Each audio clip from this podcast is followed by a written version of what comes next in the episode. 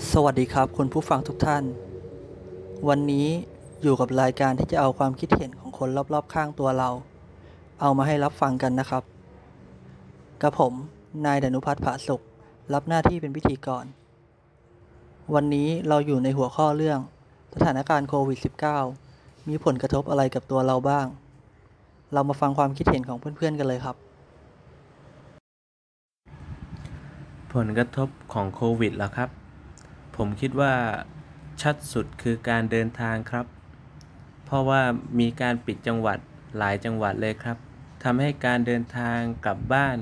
ที่ต่างจังหวัดเป็นเรื่องยากมาก ไหนจะต้องโดนกักตัวอีก 14 วันหรือ 2 สัปดาห์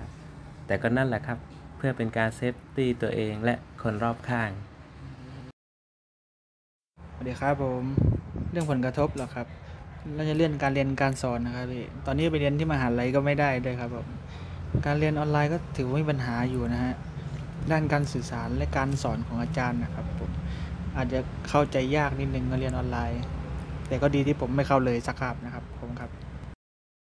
ครับเป็นยังไงกันบ้างครับ ความคิดเห็นของเพื่อนๆที่ทางเราได้ไปสัมภาษณ์ ส่วนตัวผมคิดว่า มีผลกระทบกับทุกเรื่องนั่นแหละครับ ขึ้นอยู่ที่ว่ารัฐบาลจะใช้วิธีไหนในการแก้ปัญหาสถานการณ์โควิดณตอนนี้